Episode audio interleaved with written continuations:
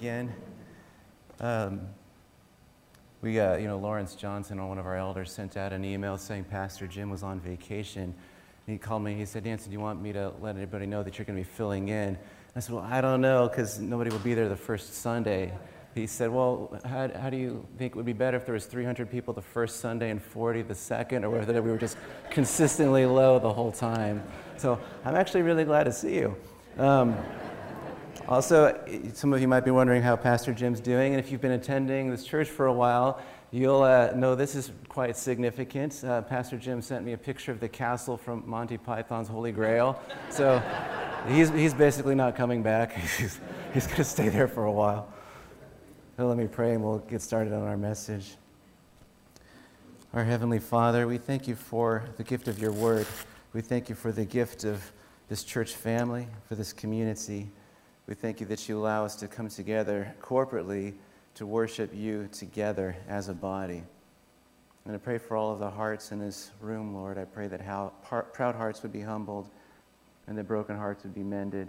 But for all of us, Lord, let your word have an impact upon us. Let your word accomplish the purpose for which it was sent. And please bless us today, O oh God, we pray in Jesus' name. Amen.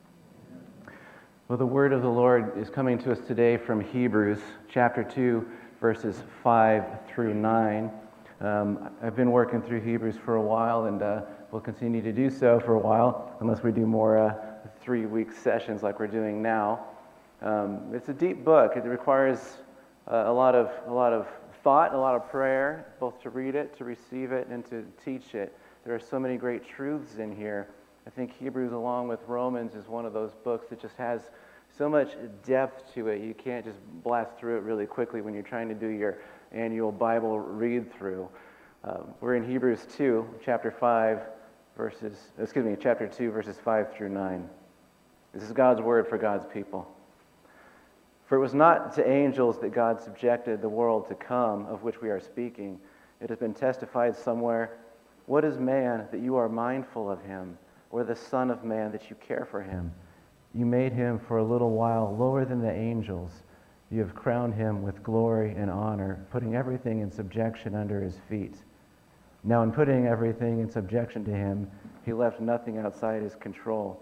At present, we do not see everything in subjection to him, but we see him who for a little while was made lower than the angels, namely Jesus, crowned with glory and honor because of the suffering of death so that by the grace of God he might taste death for everyone. This is the word of the Lord. Now, in our study through the book of Hebrews thus far, and I don't actually remember how many we've done, um, but we've had one major theme repeated and reiterated over and over again, and which will be repeated and reiterated again and again throughout the rest of the book, which is the supremacy of the Lord Jesus Christ in all things. The author of the book of Hebrews wants this to be absolutely clear to us, with no room for doubt, that Jesus Christ is greater and that Jesus Christ is better than any other religion, ideology, or world system that attempts to uh, compete for the attention and the loyalty of humanity. You say, what else would you turn to that you think would be greater than what you have in Christ, in other words? Um, Hebrews 1 uh, 2 to 4 says, In these last days, he has spoken to us by his Son, whom he appointed the heir of all things, through whom also he created the world. He is the radiance of the glory of God and the exact imprint of his nature, and he upholds the universe by the word of his power. After making purification for sins, he sat down at the right hand of the majesty on high, having become as much superior to angels as the name he has inherited is more excellent than theirs. Now, this is a clear and bold declaration of the lordship and the kingship of Jesus Christ. He is the heir of all things. He's the radiance of the glory of God, and he upholds the universe by the word of his power. Now, in the verses that follow this opening section, the author of the book of Hebrews expounded the superiority of Christ over the angels uh, who delivered the law at Sinai, and he was showing the original readers and us that Christ in the covenant that Christ mediates is superior, and that to return to the old covenant, as these original hearers were tempted to do, would be to return to something that was inferior, something that had passed and is now obsolete. The question was why, why return to the Mosaic covenant when God Himself, in the flesh, has appeared and inaugurated a new covenant in His own blood? Why follow any other religion or uh, ideology or philosophy when the King of Kings and the Lord of Lords, by whom and for whom all things were created, has stepped upon the earth, defeated death, and is now seated at the right hand of the Father? The Lord Jesus Christ is King. The Lord Jesus Christ is supreme.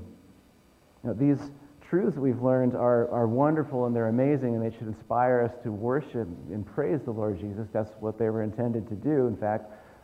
But even as we do that, even as we acknowledge that what the Scripture says about King Jesus is true, there's probably in the back of most of our minds a, a little problem, a little flag that goes up. And maybe this is a problem that uh, you don't want to voice out loud or even admit to yourself that you have because you think that it means you're doubting the truth of God's word or maybe doubting who Jesus is, but the problem still sits there unresolved. And, and what's the problem? It's a question, really. The question is if Jesus is the reigning king of the universe, if he's upholding the universe by the word of his power, then why doesn't it seem like it? And you, this might not be the question that you have, but it's the question that many professing Christians have and which the author intends to address at this point. Why does the world look like it would if there was no God or king ruling over the universe? Why does it look like so much violence and disorder and chaos to the, to the common eye, so to speak? Why does the world laugh at us when we even broach the idea that Jesus is king and all authority on heaven and earth has been given to him? Since Christ is supreme, why does the world look like it does? Because apart from what Scripture says to be true, could the average uh, non believer conclude that there's a cosmos governed by King Jesus right now? Now, this is a big subject, and there's lots of nuances and variations of the question which have been coming throughout human history. But there's an important principle in all of this that we can't ignore as we think about the subject. And the principle has to do with why, in the first place, we think that the world isn't how it ought to be. As C.S. Lewis pointed out, that everybody tends to believe that the world isn't as it should be. Everybody knows that things aren't how they ought to be. We recognize the world is broken, that things are damaged. We recognize there's sadness and pain and suffering. And though many people won't like to use this word, we recognize that there is sin. And endless numbers of people and philosophies want to point out the ways the world is damaged. They want to uh, uh, show why, why, how it's hurting, how it's damaged, and they want to ask what we can do to repair it or to change it. And what are the underlying systemic issues which are causing the problems that we see? They'll say, what does it take to make things right? And simply put, they see the world is broken and they want to know what to do about it. You know, an incredible amount of philosophical and religious thought is given to how the world is broken and what we can do to fix it. And nearly all of what we hear from government officials or politicians and candidates for office is what they intend to do to help fix the problem, help fix the world. And we elect these people, we obey them, we vote for them, based on whether we believe they're the party or they're the candidate who's going to fix things. And powerful and uh, influential ideologies like socialism and even democracy were created and they were developed with the goal of trying to fix what's broken and bring the world back to a fixed state. But C.S. Lewis's observation was that everybody sees the brokenness, but he asks, how does anybody know that it's actually broken? How can you say something is broken unless you know what it should be like when it's fixed or even before it was broken? And if I walked into my kitchen and I saw a broken water glass all over the floor, I would know the glass is broken because I know what an unbroken glass is like and where it should be. I know what it's supposed to be like, and I know that it's currently not what it's supposed to be like. So, how can anybody call something crooked unless they know what it means for something to be straight? And how uh, does everybody know that the world is broken well, that must mean that everybody knows that there is an unbroken, that there's a straight. And so the question comes what is the unbroken and how did it get to be broken? If the water glass is now broken, and I know it shouldn't be broken, how did it become broken? If the world is broken, how did it get broken? If the world is full of sin, how did it get this way? It's really kind of a profound question that C.S. Lewis is asking. So you talk to the common man, they deny that there's a creator God ruling over everything, but they'll say the world isn't how it should be. Well, how do you know how the world should be? By what standard are you comparing it to? If there is no supernatural reality, if everything simply evolved in a closed system through physical processes and natural selection acting upon random mutation, then on what grounds can one say that the world is not how it ought to be? If there's no creator God and everything is just how it is through so called chance and mathematical and physical processes, then in fact, the world is exactly how it should be. And we can at best only say that we prefer it to be different. But that's not what people are claiming, though. They're not saying that we just prefer things to be different. They're saying that things are not how they ought to be. They say injustice, oppression, and greed, and corruption, and murder are wrong, not just unpleasant. And how can they say that? How can they make that claim? And that's C.S. Lewis's point. Everyone has an awareness, vague or distorted as it may be, that there is a moral absolute in the universe, that there's a supreme standard from which the world and all men fall short. Mankind knows the world is broken, and they have endless discussions and arguments and theories about how they can fix it, but almost nobody ever asks the really critical questions. They almost never ask how we know it's broken or why it's broken. Just like the water glass, I know it's broken because I know what it's supposed to be like, and yet I also wonder how did it break? You know, how did, what happened or what event transpired that took an unbroken glass and made it into a, a broken glass? How did we go from unbroken world to broken world? That's the critical question. And the answer is the world is broken because it broke. I thought long and hard about that one. Staying up late, thinking about it. I stayed up all night once to see where the sun came from, and then it dawned on me.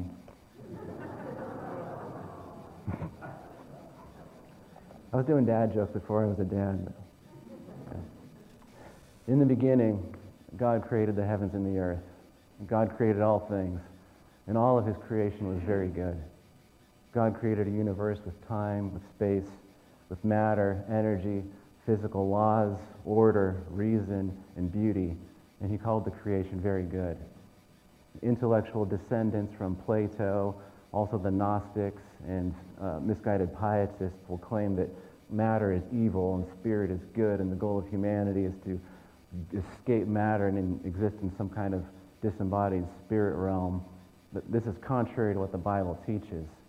Uh, 1 Timothy 4, 1 through 5 says, Now the Spirit expressly says that in later times some will depart from the faith by devoting themselves to deceitful spirits and teachings of demons through the insincerity of liars whose consciences are seared, who forbid marriage and require abstinence from foods that God created to be received with thanksgiving by those who believe and know the truth.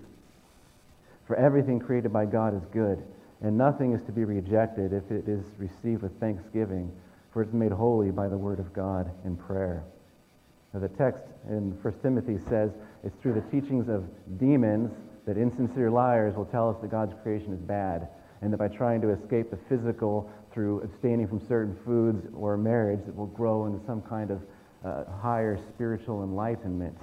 You'll, you'll see this, you'll, you'll, if you notice this when you start talking to a lot of folks, you'll see this. Oh, I don't do this because it, it, they uh, have this, um, this idea that, that saying no to things, that this kind of asceticism is going to make them more, more holy and closer to the Spirit. But again, the text says that's the teachings of, of demons through insincere liars. It's false. God created all things and he called them very good. Now, Genesis says that God created the cosmos. God created it good, and God created men as physical beings with a soul to live in a good creation that he made.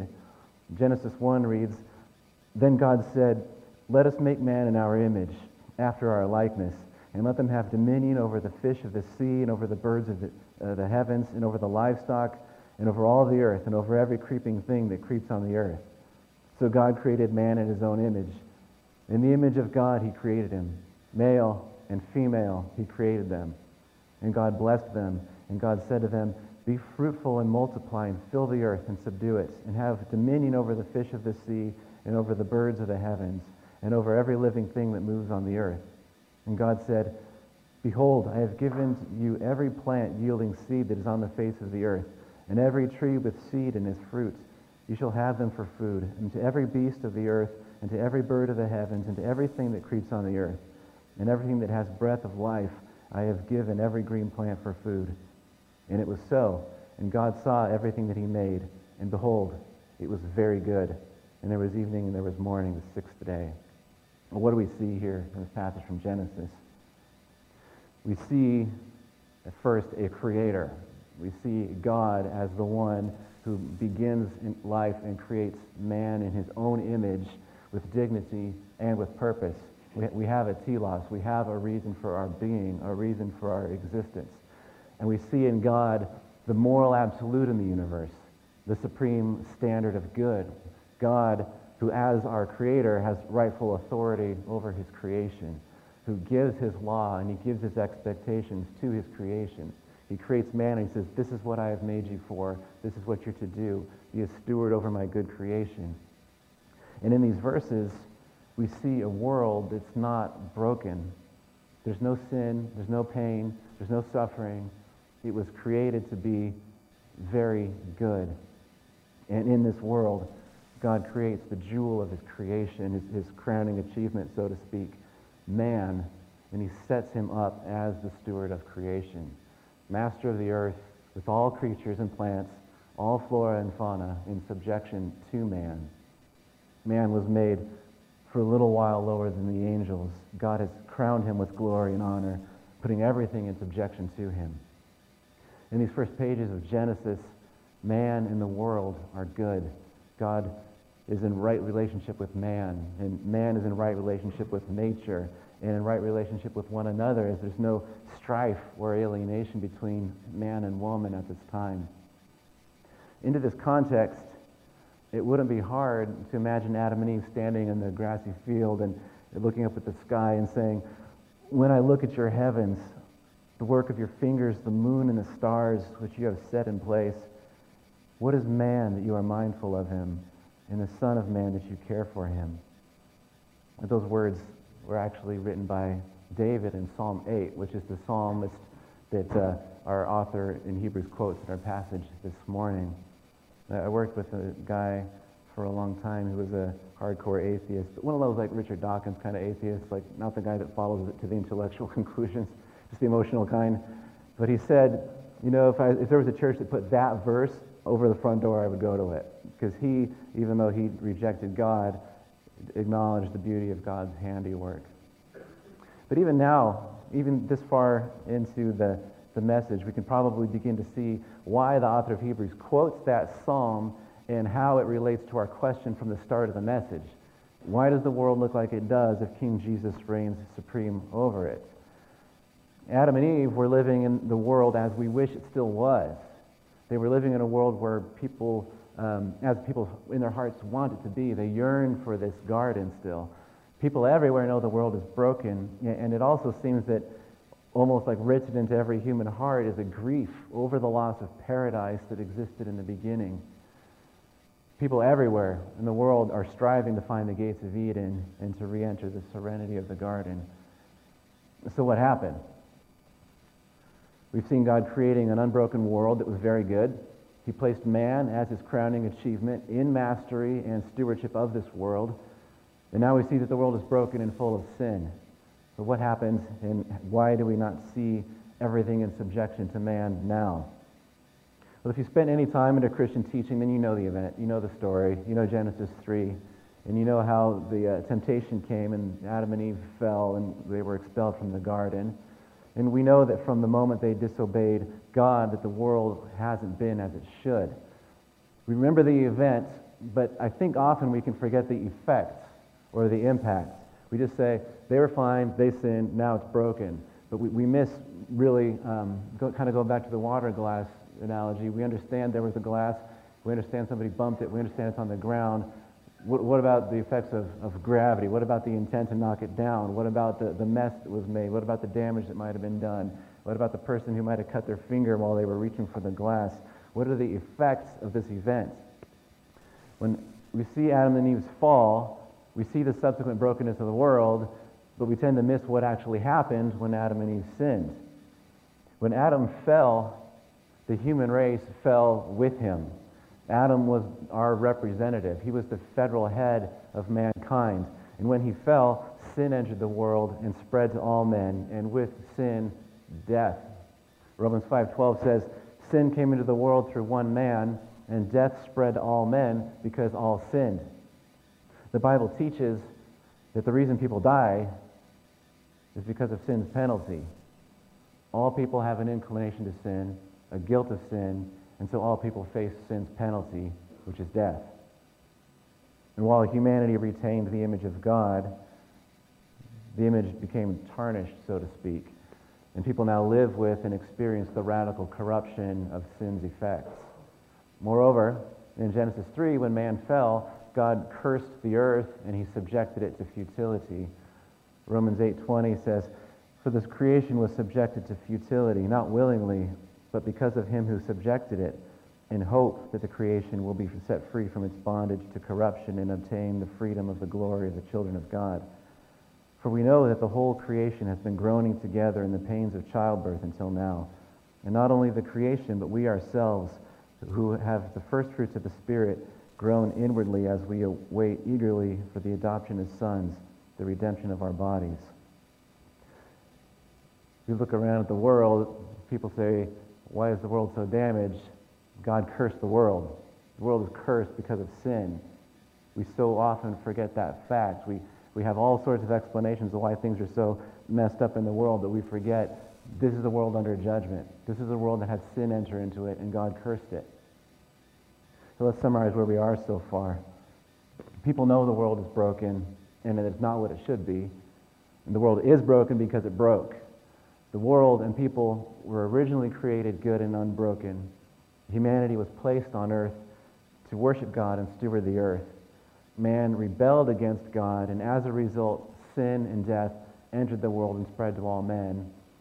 And now, not only is man now enslaved to sin and death, but the creation itself is cursed and hostile to man's governance. Do we see the world is broken? We do. And we also see that mankind has never and can never redeem himself from the effects and the penalty of sin fallen man is enslaved to sin and death. This is something which, if we've been going, attending the, uh, the Romans lessons on Sunday morning, we should understand very well now. Man is enslaved and dead in his sin. And no philosophy, no ideology, and no other religion can free mankind from the brokenness that we see every day. And nor can it heal uh, the earth that we've ruined with our sin. All of these truths help us to understand what our passage from Hebrews is saying. God created man to be the glorious steward of the earth and chief worshiper and lover of God.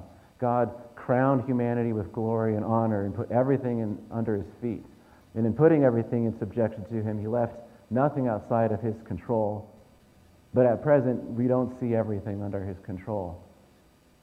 And this may still be a little bit confusing, but we understand it better now that we uh, also understand the purpose for which mankind was created and how we've failed in that mission.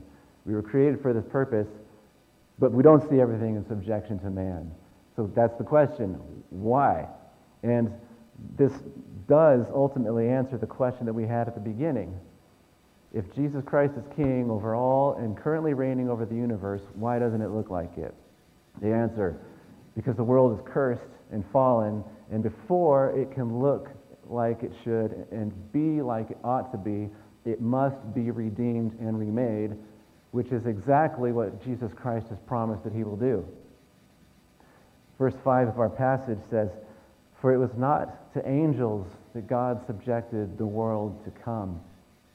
The world to come. There's a world to come. This broken and sinful world isn't the last stop for us. God is going to fix this broken world. The passage in Romans 8 that we just looked at said the creation will be set free from its bondage to corruption.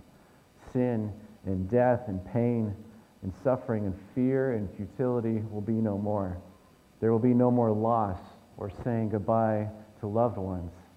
There'll be no more hate. There'll be no more lies or human pride or oppression. There'll be no more killing. There'll be no more enslavement or abuse of the weak and vulnerable because God is making all things new. Revelation 21, which is the last act of this drama of history, says, Then I saw a new heaven and a new earth, for the first heaven and the first earth had passed away, and the sea was no more. And I saw the holy city, New Jerusalem, coming down out of heaven from God, prepared as a bride adorned for her husband. And I heard a loud voice from the throne saying, Behold, the dwelling place of God is with man he will dwell with them, and they will be his people, and God himself will dwell with them as their God. He will wipe every tear away from their eyes, and death shall be no more. Neither shall there be mourning, nor pain, nor crying any more, for the former things have passed away. And he who is seated on the throne said, Behold, I am making all things new. There is a world to come and it is not to angels that God has subjected it. It's to man, redeemed and restored, who will rule with Christ over this new creation. Re- Revelation 2, the Lord Jesus says, Only hold fast what you have until I come. The one who conquers and who keeps my works until the end, to him I will give authority over the nations. Mankind will again walk with God in the cool of the day as we dwell with him for eternity. And we will be reconciled with God and ultimately fulfill the purpose for which we were created. This purpose which we were made for, to be worshipers, to be stewards, which went off the rails so badly, will be restored by God. And therefore, as Christians, we see the brokenness of the world, and we don't say, why doesn't it look like Christ is king? But we instead say, Christ is king, and all of this brokenness has an expiration date, at which time King Jesus will make all things new. And this is the significance of the passage before us this morning. Man was created to rule over the creation with God, but fell into sin and death. And in order to redeem humanity, God himself took on human flesh and entered into our pain and our suffering and our burden. And Jesus Christ came as the second Adam and where the first Adam fell into sin and temptation and brought down the entire human race, the second Adam resisted temptation and brought life to all who will turn from their sin and believe in him savingly. Back to Romans 5. But the free gift is not like the trespass. For if many died through one man's trespass, much more have the grace of God and the free gift of the grace of that one man, Jesus Christ, abounded for many. And the free gift is not like the result of that one man's sin. For the judgment following one trespass brought condemnation, but the free gift following many trespasses brought justification. For if, because of one man's trespass, death reigned through that one man, much more will those who receive the abundance of grace and the free gift of righteousness reign in life through the one man, Jesus Christ. Adam's sin, Adam's trespass brought sin and condemnation and death into the world. But Jesus Christ brought grace and righteousness and eternal life for all who would believe in him. two times in that passage from Romans, Paul calls Jesus Christ a man because Jesus Christ is truly human and truly God. Hebrews 2:17 says that Jesus had to be made like his brothers in every respect so that he might become a merciful and faithful high priest in the service of God to make propitiation for the sins of the people that Jesus Christ is truly human is significant for this morning's passage because the psalm that the author of Hebrews quoted was written about humanity, mankind. And whereas fallen and sinful humanity failed in their stewardship of the earth, Jesus Christ, as the perfect man, the second Adam, now ultimately fulfills this psalm. The psalm was written about humanity generally, and it's perfectly fulfilled by a human singularly. by the perfect representative of humanity, specifically the Lord Jesus Christ. Ergo, the author continues, we no longer look around at the broken world and see a, world no longer under subjection to man, but, as he says in verse 9, we see him who for a little while was made lower than the angels, namely Jesus, crowned with glory and honor because of the suffering of death, so that by the grace of God he might taste death for everyone. We no longer look uh, at the broken world with hopelessness. We look at it with loving compassion and a great concern for the lost and the needy, as Christ himself did and as he does. True followers of Christ, faithful followers of Christ, are the most compassionate, loving, and caring people on the earth because of our union with Christ in the indwelling presence of the Holy Spirit. We fix our eyes on Jesus, who went to the cross in our place, and he suffered the punishment for sin that we deserved, and we repent of our sins then accepts the free offer of grace that was only made possible because God himself stepped foot on this earth and died for us. And we see him. We see Jesus. All of our vision on earth is now through Christ's lenses. We see a world that's waiting for the return of the King to remake it and take his people to their eternal home as described in the book of Revelation. We fix our eyes on Jesus the founder and the perfecter of our faith, who stood between us and God's wrath so that we would be saved. Jesus Christ, who has been crowned with glory and honor because he is king, because he is on the throne, because he did rise from the dead and he was seen by over 500 people after his resurrection. He is crowned and he is seated at the right hand of the Father, and all authority in heaven and on earth has been given to him, and he is with us to the end of the age. He is coming back at a time fixed by the Father, and he will gather all of his elect from the four corners of the earth. And these are the truths that the author of the Hebrews wants his readers to know as he wrote these words. Look to Jesus. Yes, the world is broken because man failed in the Garden of Eden, but Jesus Christ is the better Adam who did not fail. We see Jesus. We see his words and his works in his word. We see him as we live each day to love him, to worship him, and to obey him as his ambassadors before a watching world. Charles Spurgeon, when he was preaching on this passage, said, Ought this not to be the model of our life? We see Jesus. We should not regard the commands of Jesus Christ as being a law left to us by a departed master who we cannot see and to whom we cannot fly. Is it not better to believe that Christ is a living Christ, that he is in the midst of his church still, observing our order, noting our obedience or our disobedience? A master, absent in one sense, but still another point of view, ever present, according to his promise.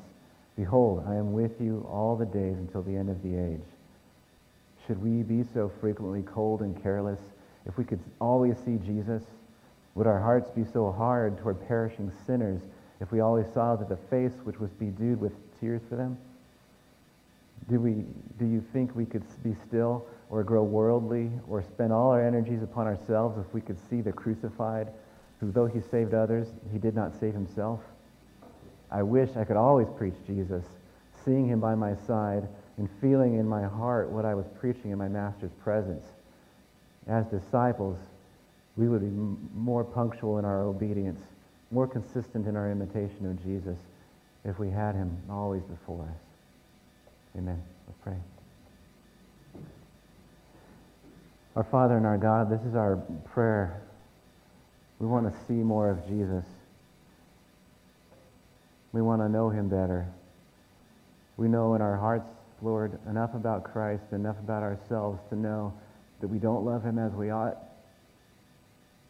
that we don't live all for him as we ought. And we will be in a sinful world until you bring us home. But I pray, God, that you would fill us with a great love for your Son, with a great knowledge of him, with a passion to be ambassadors, Lord, as the world is watching us, and this world needs the gospel. So I pray, Lord Jesus, that you forgive us of our sins that we commit against you. And we know that through Christ we do have this forgiveness.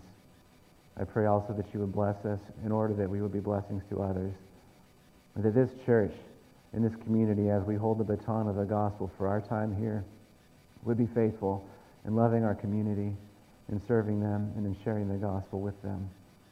We pray this in the name of King Jesus, who entered into our broken world, who has promised to redeem it, who will redeem it. Amen.